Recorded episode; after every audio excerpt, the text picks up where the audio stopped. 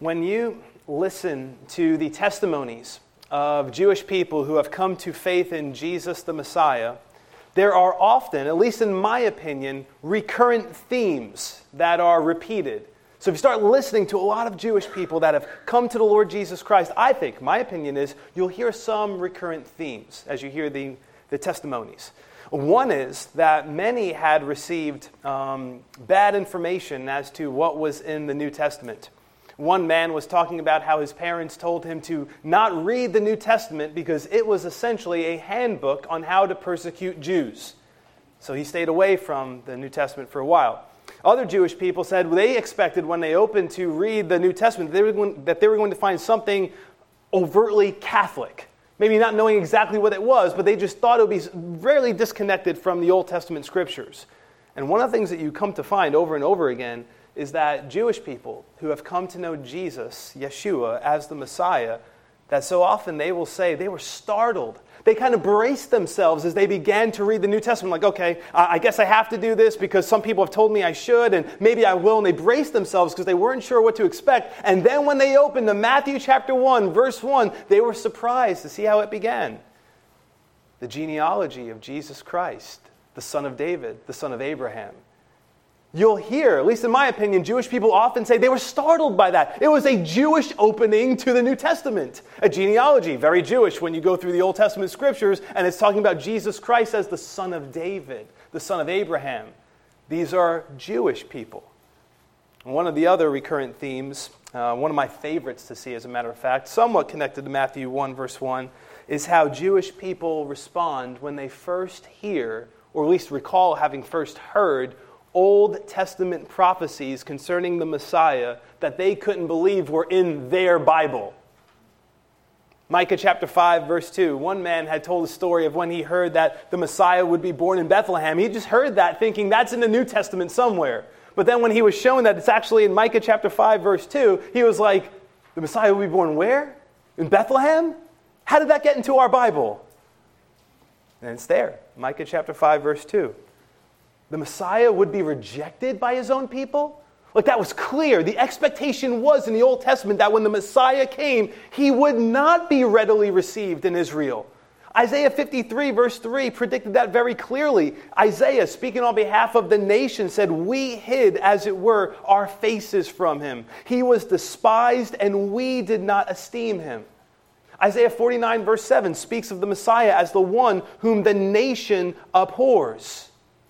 So the Messiah was prophesied to be rejected, at least immediately, by the nation of Israel. The Messiah would have to die. And as a matter of fact, the Messiah would have to die before the temple was destroyed in 70 AD, according to Daniel chapter 9, verse 26 that Messiah would be cut off. And this had to happen before AD 70. So you have a little bit of a time frame. If the Messiah was going to come, which he is, which he was according to the scriptures, he had to come before 70 AD. And the scripture prophesied that he would be cut off, that he would die. It doesn't stop there. Things that have shocked Jewish people who have come to faith in the Lord Jesus Christ. He was prophesied to be a light to the Gentiles. He was prophesied to ride into Jerusalem on a donkey. Within one man's testimony, he shared of how he, quote, started a process of comparing the prophecies in the Hebrew scriptures about the Messiah and how we're going to recognize him in the fulfillment in Yeshua in and with the New Testament. And he went on to say, and to my amazement, it matched. I became convinced first in my head and then in my heart that Yeshua is indeed the promised Messiah of our people. One woman's testimony included her recalling reading Isaiah 53 and she said, I read about the fact that he would be pierced. And that's exactly what happened to Jesus. And for the first time, the Bible came alive to me. And that's Isaiah 53. And you know, I said, How can you miss this? It's like right there. It's right there in the scripture in our book. And there's a sense in which that's what Peter is about to do on his Pentecost sermon, in his Pentecost sermon. He's about to show the Jews who were gathered in Jerusalem. Maybe they were Jewish people, like many of the Jewish people in our day, who said, We've heard about Yeshua, but we don't believe in Yeshua. And he's about to show them how the Jesus that he was preaching to them is the same Jesus who was prophesied about in the Old Testament. And there's so much that could be said. He has already quoted from the Old Testament, quoted from Joel's prophecy, but now he will quote repeatedly from David in the Psalms. Before we get into the text, let's create a little bit of context as we get into our text for today.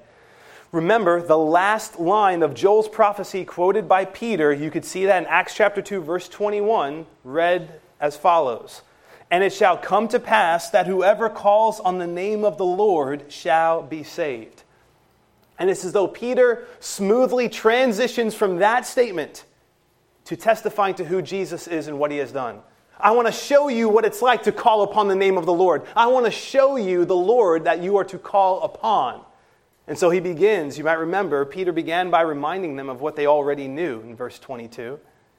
He told them that Jesus was a man attested by God to you by miracles, wonders, and signs, which God did through him in your midst, as you yourselves also know. So they didn't need a brief bio of who Jesus of Nazareth was. They didn't need a portfolio of his miracles, they knew them. And part of me wants to rehearse last week's message just to remind you of what they knew the miracles that Jesus did, the raising of the dead, the healing of those who were sick, the opening the ears of those who were deaf, the eyes of those who were blind, and so on, multiplying fish and loaves, stopping the storm. They had known of these things, they had heard of these things. And Peter reminded them of that. You yourselves know them.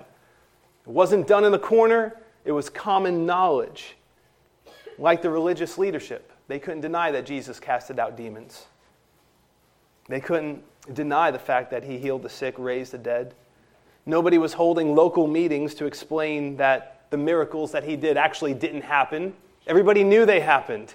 They could see no longer blind Bartimaeus and say, He's healed. You can't, the, the man who was born blind in John chapter 9, like, He's healed. They knew these people were actually healed. The woman who had a 12 year issue of blood, who went to physicians all of those years and, and spent basically her whole livelihood and was not made better, she, in an instant, was healed when she touched the hem of Jesus' garment, most likely being the tassels of his garment. And that 12 year issue of blood was stopped in a moment. These things had been heard about.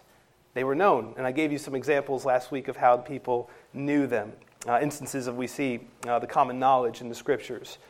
So during Jesus' earthly ministry, the miracles that he did, this is verse 22, testify to the fact that he was the Messiah.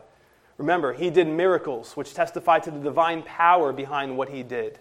He did wonders which would speak to the reactions of the people. They were startled by what he did. And he did signs. These would be arrows to point to him, validating him as the promised Messiah. And then in verse 23, Peter told the people that he was crucified by their lawless hands according to the predetermined counsel, plan, and foreknowledge of God. We see that in Old Testament scriptures that prophesied of Jesus' death as well. And then in verse 24, he speaks of how Jesus' resurrection attests to the fact that he was the Messiah. So that's a little bit of the argument so far. He did miracles, he died according to the plan of God, and he was raised from the dead. But now Peter is going to build upon that resurrection statement. And you might say, how could you build upon the resurrection? Isn't the resurrection enough in itself to testify to the fact that he was the Messiah? Well, Peter's going to go, going to go on to say, well, the resurrection was prophesied about. God had prophesied through David that his son, would be risen from the dead. The Messiah spoke through David concerning that. So we begin in Acts chapter 2, verses 25 through 28, where we read, For David says concerning him, and now what follows is a quote from Psalm 16, verse 8, through almost the entirety of verse 11. I foresaw the Lord always before my face, for he is at my right hand that I may not be shaken. Therefore, my heart rejoiced and my tongue was glad. Moreover, my flesh also will rest in hope, for you will not leave my soul in Hades, nor will you allow your Holy One to see corruption. You have made known to me the ways of life. You will make me full of joy in your presence. Now, before we consider what Peter said, I just want to call attention to what Peter did. Peter didn't quote a single Bible verse. Nothing wrong with quoting a single Bible verse. But what does Peter do again? He quotes a lengthy portion of Scripture. He had just quoted a lengthy portion of Scripture. Joel chapter 2, verses 28 through 32. Now he quotes another lengthy portion of Scripture, Psalm 16, verses 8 through just about the entirety of verse 11, but not the entirety. He's an uneducated fisherman, and he's quoting Scripture. I say that because many of you have ruled yourselves out of the joyful experience of Bible memorization. You've disqualified yourselves. Many of you have adopted the mantra as though it is your own I have a bad memory. And you say it with conviction and you say it with gusto, as though you've had an MRI with contrast and supporting lab work to say, I've got the proof, I have a bad memory. It is diagnostically proven I have a bad memory. And people love it. There's conviction when people say, like, I have a bad memory, I know I have a bad memory. And they want to like hold on to it. But I want to tell you, you, you know if, if somebody is weak, right? Let's say somebody had broken their, broke their arm, right? And they needed to get their arms stronger. What would you tell them to do? Exercise it, right? You have a weak bicep, what are you going to do? You start exercising it. And you know if somebody does that over the course of a year, their arm's going to get stronger. You know that. You know if somebody says, I can't play the guitar, either because they've never played the guitar before or because they started and they stopped, you know, and I know that if they committed to play for a half hour a day, every day of the week, for 52 weeks a year, we know at the end of that year, they will likely, very likely, be better, hopefully, be better than when they started. We just know that. Yet for some reason, we sideline ourselves, we put ourselves on the injured list. Some of you who know baseball, you know the uh, injured list used to be the DL, the disabled list. And that would rule out people from being able to play in games, and you could put somebody else on the roster and you wouldn't get penaltied and so on, penalized and so on. And so many of us have ruled ourselves out of Bible memorization without warrant. And I just want to tell you yes, memorizing Scripture isn't easy. It isn't. And it usually doesn't happen quickly. But let Peter's example encourage you. In, in, in, a good sense, you don't have a choice. The Bible tells you, let the word of Christ dwell in your heart. The Bible doesn't say, let the word of Christ dwell in your lap. Let the word of Christ dwell in your iPhone or your Android. The Bible tells you, let the word of Christ dwell in your heart. You don't have a choice, bad memory or not. Whatever the supposed MRI that you've conceived in your mind says or not, you are called to do what you can to hide the living and inspired Word of God in your heart. Let Peter's example encourage you, let it inspire you. And if you put yourself on the injured list, I'm encouraging you take yourself off the injured list right now and start with a little bit and enjoy it so that the Holy Spirit might bring it to your memory at just the right time so that it might be used in your life and in the lives of others, even as he used it in Peter's life and in the lives of those who were gathered there. It was there. He had memorized it, and the Spirit of God brought it to remembrance in that moment and used it. Amazing. So that's what Peter did. Let's learn from Peter's example, but now let's hear what Peter said. This is amazing. This is Peter's next line of evidence. Jesus' ministry proved his, that he was the Messiah. Implicitly, Jesus' death proved he was the Messiah. Implicitly, Jesus' resurrection proved he was the Messiah. And now he's going to give another line of evidence. Old Testament prophecy witnesses to the fact that Jesus is the Messiah.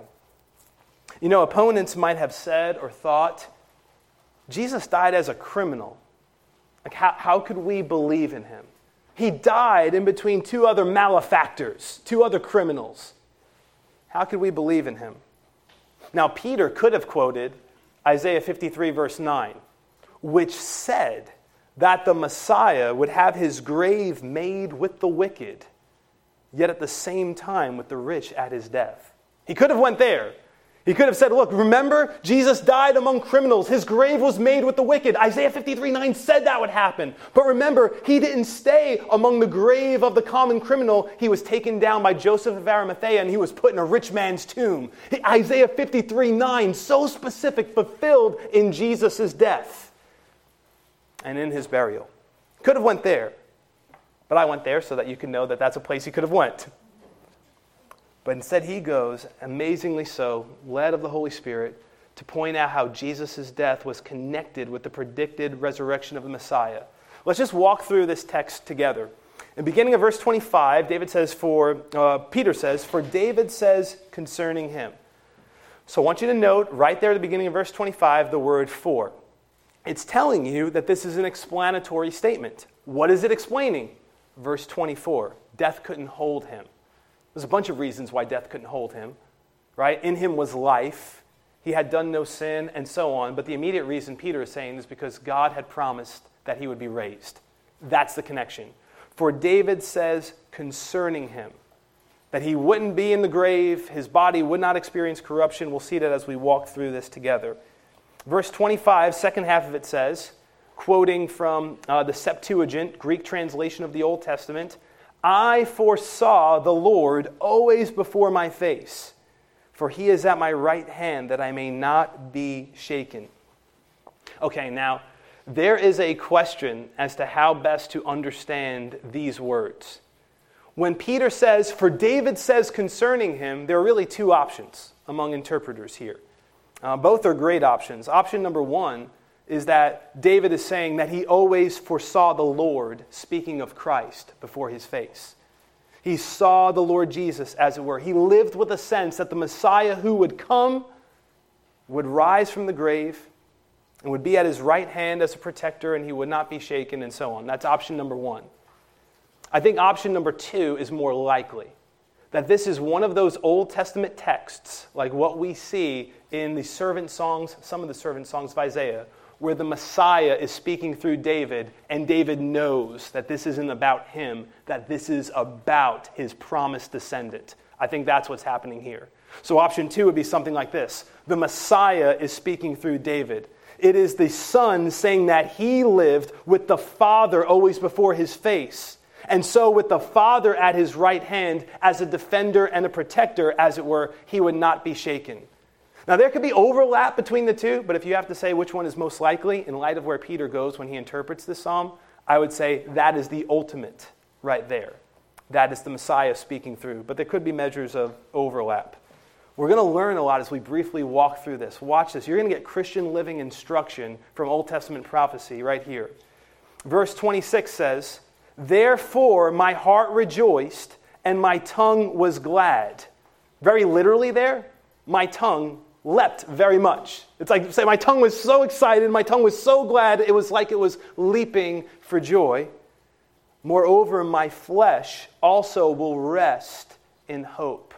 The language there is powerful too. The resting is a Greek word that speaks of literally pitching a tent. It's like, I will pitch my tent upon hope in light of such precious promises.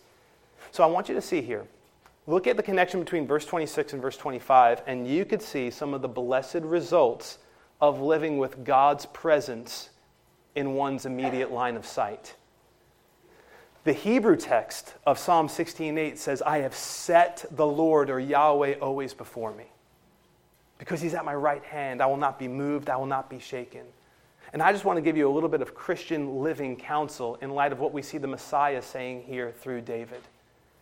If you have anxieties before your face all the time, if you have worries before your face all the time, do not be surprised if your heart is not glad, if your tongue is complaining instead of rejoicing, and if you're not resting in hope. See, so much of our Christian life is determined by what we set before our faces. Maybe very literally with the TV or with the phone or whatever, but in our mind's eye as well. What are you continuously setting before your mind's eye? What is before your face? And I think if we look at the instruction here implicitly, I think we'd want to follow in the footsteps of David and more explicitly the Messiah. He always saw the Father before his face. You know the Son did. Therefore, what happened as a result of that? His heart was glad, his tongue rejoiced, and his flesh rested in hope. Now, let's just think, let's just imagine if, the, if, if, if David was saying this, right? If David is saying this just from his own perspective as well, even as the Messiah is speaking through him. I like what John Phillips uh, wrote when he said the following David was so good a singer because he was so great a seer. There is nothing like a glimpse of heaven's viewpoint to put a hallelujah in the heart. To know that in Christ, God has conquered not only sin and Satan, but the sepulchre as well, should ring the joy bells in each believing heart. So if you imagine David saying this, right? So even as the Messiah is speaking through him, perhaps David at the same time, thinking of living with a sense of the Messiah who would come and overcome death, no wonder he would sing. No wonder why his tongue would rejoice. To quote again from Phillips, uh, to consider Jesus' vantage point, The primary reference is to the body of Christ lying in the grave. Jesus knew he was going to be crucified. He also knew he would not see corruption and in the grave, in the grave, and that he would rise again the third day. On a number of occasions, he foretold those things to his disciples. As a man, his confidence was in the word of God, which he implicitly believed. However, by extension, the truth was David's too and ours. My flesh shall rest in hope. Christ's resurrection is the guarantee of ours. And so I just want to remind you, son or daughter of God, please be careful with what you are thinking about. Please grow in the grace of taking thoughts captive. Pull the plug on thoughts that are fanning the flame of angst or anxiety or fear or worry or complaining or bitterness or clamoring or wrath, whatever it might be. Pull the plug on that quickly. I thought of, um, I often think of my my cousin JoJo, because I know she likes um, Peanuts and the old Car- Charlie Brown comic strips and the cartoon and so on. There was a, um, a Charlie Brown comic strip where Linus Brown, uh, Linus Brown, they were, they're brothers, you didn't know that, but they're actually, uh, where, where Linus told Charlie Brown, You look kind of depressed, Charlie Brown. And Charlie Brown responded by saying, I worry about school a lot. I also worry about worrying so much about school. My anxieties have anxieties. And you know that feeling. I, I, know, if not all of you, then most of you do. And here, in the quotation of Psalm 16, you have a messianic reminder of a remedy. Don't put those things before your mind's eye. Fight to put the Lord before your mind's eye. Jesus has conquered the grave, and your resurrection is assured because his resurrection is accomplished. Well, uh, back to the text. Why would David and ultimately the Messiah, uh, why would his flesh rest in hope? Verse 27 reads, For you will not leave my soul in Hades, nor will you allow your Holy One to see corruption. So notice the word for, it's an explanatory statement. My flesh will rest in hope right? So ultimately, I would argue the Messiah speaking through David here and saying, My flesh will rest in hope because I know you're not going to leave my soul in Hades. Hades can have negative connotations. Generally, it's the New Testament equivalent of the Old Testament word Sheol. Generally speaking, it's the place of the dead. And then, very specifically here, David wrote, Messiah speaking through him, Nor will you allow your Holy One to see corruption. Now, if you remember, when I taught on Psalm 16, if you go through Psalm 16, this is, in my opinion, a climactic pronoun change right here.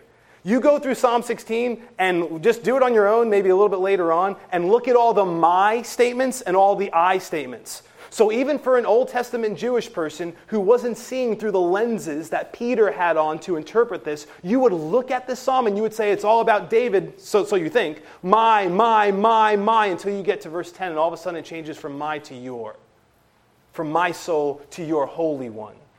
So, even from an Old Testament Jewish perspective, you could look at the psalm and say, it's messianic. Peter is now exposing how messianic it is, unpacking it more, showing that not only did the second half of verse 10 speak of Christ, but the first half as well. It's a climactic portion of text here. Notice also, I would tell you that the title Holy One is uh, a messianic term. Remember, even the demons knew Jesus as the Holy One of God. You see that in places like Mark 1:24, Luke 4:34. Remember that Peter said, We can't go nowhere else. Who else has the words of life? And he acknowledged Jesus to be the Holy One. John 6, 68 and verse 69. But then Peter's going to call attention to how you know the Messiah is being spoken about because David's body was still in the grave. David's body had decayed. More about that in a moment. But here's the last portion that he quotes from Psalm 16, and I think there is such Christian living instruction for us in what's quoted and also in the rest of it that's not. You have made known to me the ways of life. You will make me full of joy in your presence.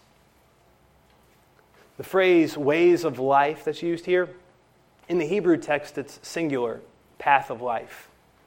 Given the context, the idea appears to be that the soul would not be abandoned to the place of the dead, because the resurrection in God's presence would be forever. The Messiah knew the ways of life and the path of life before him, and I would just say to us, so we should know the path of life that is before us. So, even in light of forthcoming death, the Messiah, speaking through David, was assured of resurrection and knew that God had made known the Father to the Son in his humanity, made known to him the ways of life, and he knew on the other side of death would be joy. Remind you of Hebrews. For the joy set before him, he endured the cross.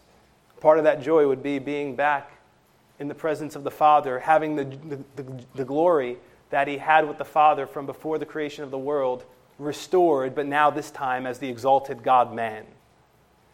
But I do want to remind you here of what Peter doesn't include. There's the last line of Psalm 16 in verse 11 At your right hand are pleasures forevermore. Why didn't Peter include that? I don't think it's any mystery. He just wasn't carried along by the Holy Spirit to do so because he was making a point of Jesus' resurrection being prophesied. But I just want to call attention to that for you because I think it'll be helpful. Have you ever thought of all the joys that you experience in this life? Every pleasure that you experience in this life as a kind of token of the grace of God that provides you with a little foretaste of infinite joy and pleasures to come. I would encourage you to think that way. Every hug that you enjoy, every bit of good night of sleeping that you enjoy, Every bit of filet mignon. I haven't had some in a while, but I remember how much I enjoy it when I do, if it's a good piece of steak. A refreshing glass of water. Being in love. Physical intimacy. Hearing the Word of God preached and unpacked. Joy in prayer. Playing sports. Moving your body. You know, like when you're sick and you're like, man, I just wish I could move my body better. I wish my whole body didn't feel weak. And then you just feel so well when you're like, oh, I feel well. I can move my body and it's not getting achy and things like that. All these things that could lead to joy. Playing music, hearing music, seeing your children, seeing children that are dear to you smile and laugh, a refreshing shower, a good night's sleep, whatever it is, think of all the joys, all the pleasures that God has given you. This gracious God has given to sinful humanity. Enjoy all of these pleasures, and they are tokens and foretastes of infinite pleasures that continue to flow from His right hand forevermore. That's what awaits the people of God. See, sometimes I think Christians won't acknowledge this. They won't talk about these kind of things, which is why I'm excited in the eschatology teaching that we're going to be doing on Thursday nights to talk about the subject of heaven. I think Christians are kind of quiet about the fact that they just don't think heaven's going to be as good as it is now. You wouldn't want to talk about it, but you say, I mean, it's just not, it's going to be different. It's, it's going to be different. I mean, there's no marriage or giving of marriage in heaven and just think of like how some of the greatest joys in life are connected with like say having children and stuff. And christians i think you kind of probe deep. You start to talk to them about these kind of things. I think a lot of christians are afraid that god had like the you know the first album was a big hit you know but the next album just doesn't reach like the second the first the first album. That's happened sometimes right? I, I know even with christian bands like some, some years back there was a christian band that came out with an album that was like epic. I was like oh it's so good. Every song is so good. So excited for the second album and then I was so disappointed. There was like two good songs on it. And then the third album was even worse, not so much sound doctrine on it, and so on. And I think sometimes Christians think that's what heaven is going to be like. It's going to be kind of a letdown, like, this is great. Marriage, giving of marriage, children, all of these things here. And heaven's going to be like really ethereal and kind of creepy to some degree, but we'll all be okay with the creepiness of it and so on. It's not like that. The Creator who made you and knows what pleases you has holy, joyful pleasures for you to enjoy forevermore. They keep coming from His right hand. And I think you and I should be fired up about that. Please do not forget who the proprietor of heaven is. Please do not forget who the proprietor of the new heavens and new earth is the God who has so graciously furnished you with tokens of pleasure to enjoy in a fallen frame, in a fallen earth, despite the fact that we are fallen and sinful. What will it be like to enjoy pleasures in a perfect environment? With His presence being enjoyed with uninterrupted communion with God and with saints and angels, what will it be like to enjoy those pleasures forevermore? Thanks be to God. Okay, now back to what Peter's doing here, because now Peter's going to explain. I have given you a little bit of unpacking, some Christian living applications of Peter's words there as he quotes Psalm 16, but let's see what Peter does with it, okay? Peter quoted Psalm 16 by memory, verses 8 through most of 11, and now he's going to apply it. Beginning at verse 29, reading through verse 31, men and brethren, so remember he's talking to Jewish, a Jewish audience, brethren, right? Men and brethren, his fellow Jewish people let me speak freely to you. That word freely could be rendered as boldly or confidently. So, this is what he's basically saying. Men and brethren, he's calling their attention again, and he's telling them, I want to speak boldly, freely, and confidently to you of the patriarch David, that he is both dead and buried, and his tomb is with us to this day. And you can imagine all the people there being like, uh huh, yep, he's right. David is in the tomb. David is with us. Now, I don't know where exactly it was. There's some debate about the initial location, but they all knew where it was. They knew where David's body was. I don't know if there were tourist visits to it or people could like lay flowers by it. I don't know any of that, but I knew I know that they all knew where it was. And so he's saying David's body dead and buried. It's still there. You want to go see where it is? You can go to it. It's in the tomb. And then he goes on and he says, "Therefore, being a prophet." You might say David was a prophet? Thought David was a king. David was a king. And he was also a prophet. He was a prophet. Uh, he spoke in 2 Samuel 23, verse 2. He spoke about the Spirit of the Lord speaking by him and the Spirit of the Lord's words on his tongue. Jesus, we see this in the Gospel of Mark, for instance, Mark chapter 12, verse 36. He said that David spoke in the Holy Spirit. Jesus said that there were things written about him in the book of the Psalms Luke 24, verse 44, many of which were written by David. The writer of Hebrews said the Holy Spirit spoke through David. Hebrews chapter 4, verse 7. Just earlier in Acts chapter 1, verse 16, Peter said that David foretold the events that would be happening concerning Judas because the Holy Spirit foretold those events through David's mouth. Acts chapter 1, verse 16. So there was a clear witness that David was not only a king, but he was a prophet, even as Peter is saying here. So back to verse 30. Therefore, being a prophet, and knowing that God had sworn with an oath to him that of the fruit of his body, according to the flesh, he would raise up the Christ to sit on his throne. You know what he's doing there? He's basically quoting scripture again. He's quoting Psalm 132, verse 11, basically which reads, The Lord or Yahweh has sworn in truth to David, he will not turn from it. I will set upon your throne the fruit of your body. He's implicitly referencing what's known as the Davidic covenant, 2 Samuel chapter 7, verses 12 through 16, that God promised that from David's lineage, one of David's descendants would sit on the throne and ultimately forever. So here's what Peter is saying. Therefore, being a prophet and knowing that God had sworn with an oath to him that of the fruit of his body, according to the flesh, he would raise up the Christ to sit on the throne, he, foreseeing this, spoke concerning the resurrection of the Christ, that his soul was not left in Hades, nor did his flesh see corruption. So he's saying, next line of evidence David prophesied that Jesus would rise from the grave. David knew he was going to be in the grave, and he didn't speak about himself, he spoke about his greater descendant who would come. His body did not see corruption. That word corruption speaks of decay, right? What happens when a body is in a, in a grave for a long time? It decomposes, it breaks down. But the Messiah, his body would not experience decay. Why? Because he wouldn't be in the grave that long. He'd be raised on the third day. So there's the next line of evidence. But there's more. You have to love what Peter's doing. He's giving them so much evidence, and it's just flowing out of him. He's quoting Scripture, he's implicitly referencing Scripture. And I love this. Verse 32 This Jesus God has raised up, of which we are all witnesses. You see the next line of evidence, don't you? Eyewitness testimony. You all saw the miracles that he did.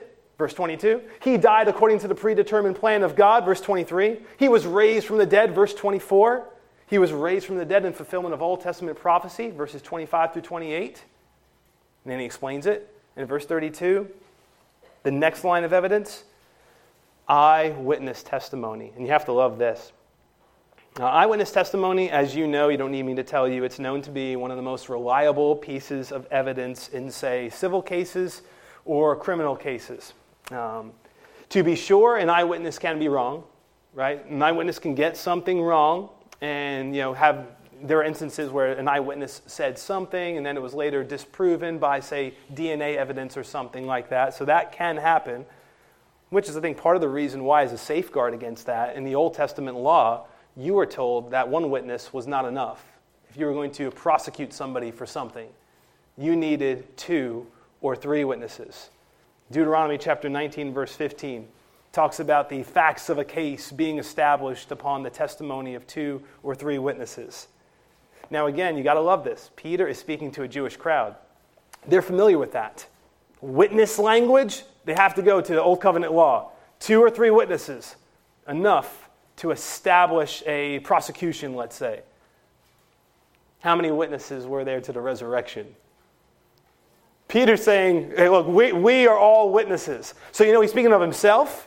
You know, he's speaking of the 12, right? So you got at least 12 who are witnesses. Among the 120, doubtless there were witnesses among the 120, maybe all of the 120. And we know, according to 1 Corinthians 15, that at least 500 people saw Jesus at once post resurrection. The Old Testament standard, two or three witnesses. How many did God furnish for his resurrected son? At least 500. Amazing. And Peter's saying there, look, we are, we are witnesses. Himself, the apostles, and doubtless those among the 120, if not the entirety of the 120. Amazing. How much more evidence? How much more evidence is needed? Ultimately, no amount of evidence will be enough apart from the working of the Holy Spirit. Well, Peter has one more line of evidence before his concluding statement. He's going to connect Jesus' resurrection with Jesus' ascension. He says, verse 33 Therefore, being exalted to the right hand of God, and having received from the Father the promise of the Spirit, he poured out this which you now see and hear. So, if somebody was wondering, where is Jesus right now? Like when Peter was preaching that sermon, Peter's telling them where he was. He was intimately involved with the events of Pentecost. You think the Holy Spirit just came?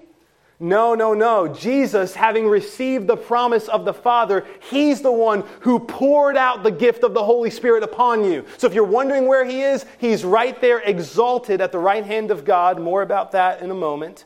But that's where He was, and He was intimately connected with the events of Pentecost. A quick pastoral theological aside that I think is important for you to understand. So, as I've taught on in our Doctrine of God class, we believe that God is eternally Father, Son, and Holy Spirit. And if you were to understand the relations of origin, as it's often described, you would say that the Son is eternally begotten of the Father. And you would say that the Holy Spirit proceeds from the Father and the Son. See, sometimes in Christians' minds, they have this understanding of the Holy Spirit kind of proceeding from the Father and the Son as though they were two separate funnels.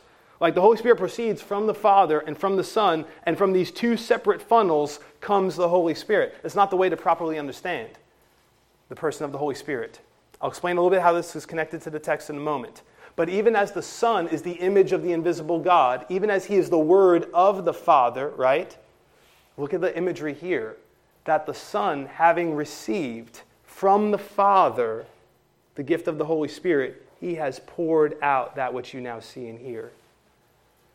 There's a statement in Trinitarian theology that I've talked about in the Doctrine of God class, and I think it's accurate, that sendings reveal processions. And the idea would be something like this When you look at who sent Jesus into the world, was it the Father and the Spirit? It's the Father. The Father sent Jesus into the world, not the Father and the Holy Spirit. Why? Because that sending of the Son reveals, I would argue, something about the eternal nature of God. That Jesus is the eternally begotten Son of the Father. The Father is unbegotten, and the Son is eternally begotten of the Father. So it makes sense that the Son would be sent by the Father. And then you say, okay, who sends the Holy Spirit? If you look in John chapter 14, for instance, John chapter 14, verse 26, Jesus said the Father would send the Holy Spirit. You look in John 15, 26, Jesus said he would send the Holy Spirit. You look here in Acts 2:33, you see how it works out. That the Son, having received from the Father the gift of the Holy Spirit, he's poured out that which you now see and hear. The sendings reveal, if you will, the processions the Son eternally begotten of the Father, and the Spirit proceeding from the Father and the Son. I think it's amazing. I've told you there's so much more I could say about that. It helps you understand more of who your God is. You don't want to lose the Trinity. The Trinity is not like a small, like incidental doctrine that you can either believe or not believe. It's who your God is. If you don't have a Trinitarian God, you don't believe in the one true God. If you believe that God is like, you know, the modalist God who puts on the mask of the Father, then puts on the mask of the Son, then puts on the mask of the Holy Spirit, he plays different roles at different times, so he's one in essence and one in person, you don't have the one true God. You're worshiping a different God. The one true God of the Bible eternally exists simultaneously in three distinct persons. And if you want to understand the beauty of that, you take some of the imagery that I just communicated to you, right? The Son is the Word of the Father, He's the image of the invisible God. The Holy Spirit is not another Son, there's only one Son, the eternally begotten Son of the Father. But the Spirit proceeds from the Father and the Son, which is why He's called the Spirit of God, and yet called the Spirit of Christ, which is, which is why He's called the Spirit of the Father, but also called the Spirit of Jesus.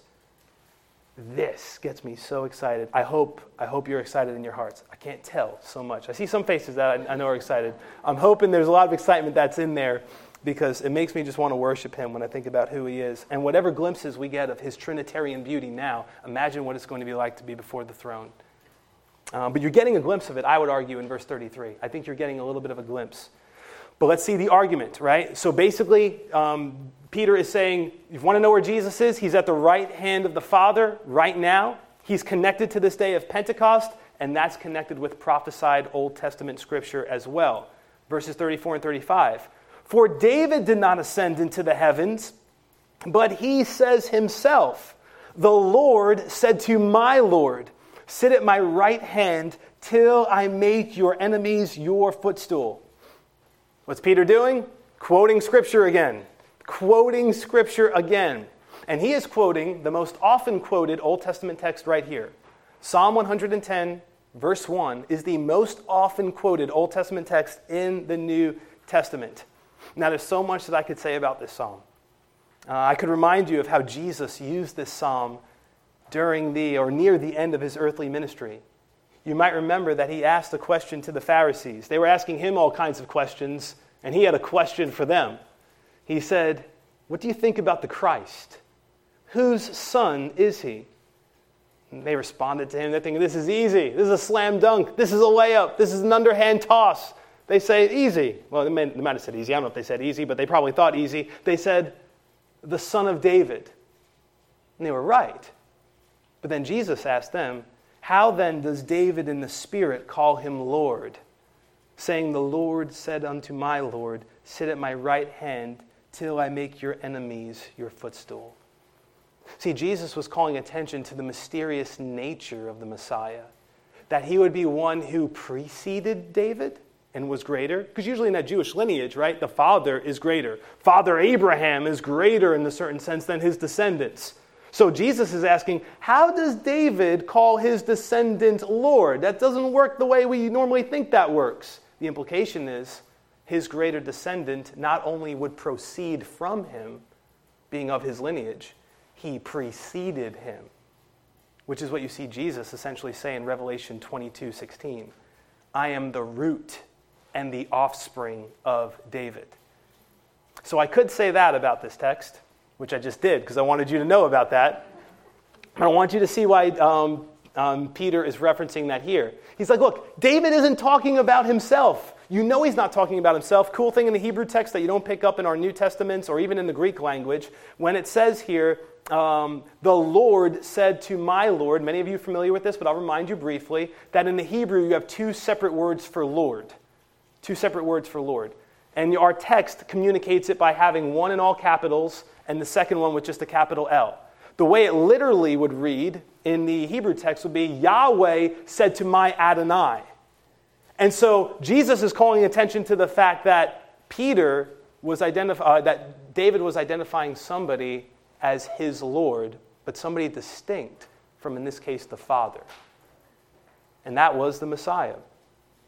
So Peter is referencing that here to quote Old Testament prophecy to prove the ascension of the Lord Jesus Christ. He's showing them how it all fits together. He came and did miracles. He came and died. He came and rose. That was in fulfillment of Scripture. We all saw him. We're all witnesses. And he's at the right hand of God. And if you don't think that's scriptural, let me show you it's scriptural. So he quotes Psalm 110 to speak of the Messiah being at the right hand of the Father. And a witness to the fact that Jesus was at the right hand of the Father was the outpouring of the Holy Spirit that happened on that day at Pentecost. So he's given them so many evidences, so many pieces of evidence, and he brings it together with this kind of concluding statement in verse 36. Therefore, let all the house of Israel know assuredly that God has made this Jesus, whom you crucified, both Lord and Christ. So, therefore, he's pulling it all together. I've made the case, I've shown you. Let all the house of Israel know, all the family of Israel, the nation of Israel, and so on. Let them know assuredly, beyond a shadow of a doubt seeing by the grace of God how the Messiah's fulfillments, prophecies were fulfilled in Jesus Christ. He's calling them to believe the evidence that God has so furnished them and us with. Peter wasn't asking them to believe secrets whispered to him in a cave. He wasn't calling them to give their lives for some esoteric and unfounded philosophy. I mean, if you go through the history of philosophy and you see what people believed, I mean, your heart will be stirred with compassion, but you'll say, wow, the, the, the, New Testament scriptures, in fulfillment of Old Testament scriptures, they're in a league of its own. I mean, imagine like looking at somebody like Thales, this well known Greek philosopher, who is known for the statement, all is water. I'm not calling you to here to believe today, all is water. I mean, evidence would testify against all being water, that, there's not, that the root of all existence is founded fundamentally in water. But that's what Thales was calling people to. It was a big deal in Greek philosophical history. You're called to believe that Jesus is Lord in Christ. And God has furnished you with an abundance of evidence to believe that. Prophecies made 1,000 years and earlier about his dying and rising and ascending Peter had appropriate, logical, spirit wrought, and evidence based certainty. I just want to make a quick statement here because I think it's helpful. Notice, if you were there listening to Peter, one of the things that you are hearing is conviction. You're hearing conviction, strong assurance of what he's preaching. In the wishy washy world in which we live, where having conviction on certain things, biblical truths especially, is kind of seen as offensive. Be more diplomatic. Hold out extended possibilities. Everything's a possibility. We don't know about this. We don't know about that. I want you to see a man set forth here that had conviction. And you are called to be people who have conviction in the living and inspired Word of God and what it teaches. I'm reminded of the story of the British uh, philosopher David Hume who, as the story goes, he had seen a friend one morning as he was walking down the street or so on, and he asked a friend where he was going. And he said he was going to hear George Whitefield preach. And Hume said to the man, You don't believe what Whitefield preaches, do you? And the man responded, saying something like, No, but he does. As though to say, even then, it's rare to see somebody with conviction who's actually going to preach and teach the Word of God, not just as a doctrine that they heard or they grew up with, but something that they passionately believe. So I don't know how tenaciously you are holding on to these truths that Peter is preaching, but I ask you not just to hear Peter saying them, but to own them, as it were, as your own. Do you hold on to this text and say, Jesus is the Messiah? Look at all the miracles that he did that was prophesied about through Isaiah and others in the Old Testament. He's the Messiah. He died in fulfillment of the scriptures. He rose in fulfillment of the scriptures. He was buried in fulfillment of the scriptures. Prophecy had pointed to him ascending to the right hand of the Father. Hold it with conviction. Please don't just entertain it from a distance. One of the things that you hear in a lot of the testimonies of Jewish people who came to faith in the Lord Jesus as Messiah, they heard things going on in synagogue and it felt so distant to them. Just knowledge that they knew but couldn't own as their own. And the scary thing is that can happen in New Testament churches as well that you could hear this and then you could just be distracted. You could be thinking about somebody else. Or you could be like, I wish he told more stories, tell more jokes, tell more this, tell more that. I'm telling you to hold on to the Word of God with conviction. Because at the end of the day, that is the difference maker in your life. By the grace of God, you, by the grace of God, holding on to these truths. And what I'd want you to remember more than anything else are these truths in the scripture so that you could communicate to them, commu- communicate them to others, and hold them preciously and tenaciously in your own life. Have conviction. Peter is an example of that. Says to them very clearly, Let all the house of Israel know assuredly, no doubt, beyond a shadow of a doubt that God has made this Jesus, whom you crucified. And again, he's not scared to let them know that they're guilty. So let me follow in his footsteps and just remind everyone in this room we are all guilty before a holy God. Every single one of us. You, if you do not know the Lord and Savior Jesus Christ, if you have not come to him, the difference between you and those who have is that you will have to pay for your sins against the holy God, and you will never exhaust the payment. That's why the Bible teaches of this place called the lake of fire, where payment continues and continues and continues because it cannot be exhausted. You have sinned against the holy God. But God, in His grace, has made a way for your punishment to be exhausted because Christ Jesus has satisfied the debt that you owe. So if you are in Christ, rejoice in that. And if you are not, may that be true of you. And may you receive that gracious gift. Um, quick note here, and then we'll get to the close. Um, the note here would be this when it says that God has made this Jesus, whom you crucified, both Lord and Christ, the idea there is that God, having installed, this is the language I would encourage you to hold on to, having installed Jesus at his right hand, he has exalted him to the highest place. Think of Philippians 2, right? Jesus humbled himself he took the form of, uh, of a servant. He humbled himself to the point of death, even death on the cross. Therefore, God has highly exalted him and given him a name that is above every name. That at the name of Jesus, every knee should bow of those in heaven, on earth, and under the earth, and every tongue should confess that Jesus Christ is Lord to the glory of God the Father. That language that you see Peter using here, that God has made this Jesus, whom you crucified, both Lord and Christ, isn't saying that Jesus wasn't deity from eternity past. He was, the eternally begotten Son of God. It didn't mean that he wasn't the Messiah at his birth. Didn't mean that. Even during his earthly ministry, Peter said, You are the Christ, the Son of the living God. But the idea here is that he has been now installed and recognized as the God man, gloriously installed at the right hand of the Father, declared to be Lord and Christ. And then the question is what do you do with that? And the hope would be, if you haven't, that you would receive Jesus Christ as Messiah, as Lord, that you would see him as Savior and as the one through whom your sins could be forgiven. Now, you weren't in that crowd that day, but you are in the crowd right now. And the hope of the gospel is that you can have forgiveness of sins by receiving the gift of God in the Lord Jesus Christ, believing that He died for you and that He rose from the grave and that He is the promised Son of God, the Messiah. And if you are in Christ, I would just encourage you afresh today to sanctify Jesus Christ in your heart as Lord. Set Him apart afresh in your heart as Lord. Whatever it's going to look like for you to live under Jesus' Lordship afresh today is it going to look like you committing your mornings to Him? Commit your mornings to Him. Is it going to be you afresh taking your thoughts captive because He is your Lord? Is it going to be you wanting not the house of Israel to know, maybe the house of Israel to know, but everybody that you know, you want them to know that Jesus is both Lord and Christ? That's one of the ways you live under His Lordship. Sanctify Jesus in your heart as Lord, live in light of His Lordship. And that is a great way for you who have come to know Christ to apply the beauty of this text and the message that's preached.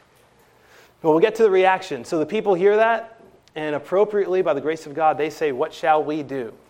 We'll consider that question and we'll consider what they did, Lord willing, next week. Let's pray. Father, thank you for your word. Thank you for the abundance of testimony and instruction for Christian living in our lives, Lord. Thank you, Father, for the living word of God. I pray, Father, for your people in this place that the pieces of evidence that the Holy Spirit brought to Peter's mind and the scriptures that came to Peter's remembrance, I pray, Father, that you would help those points and or those scriptures be hidden in the hearts of your people for their own nourishment, for their own edification, so as to deepen the roots of conviction. Father, may it be.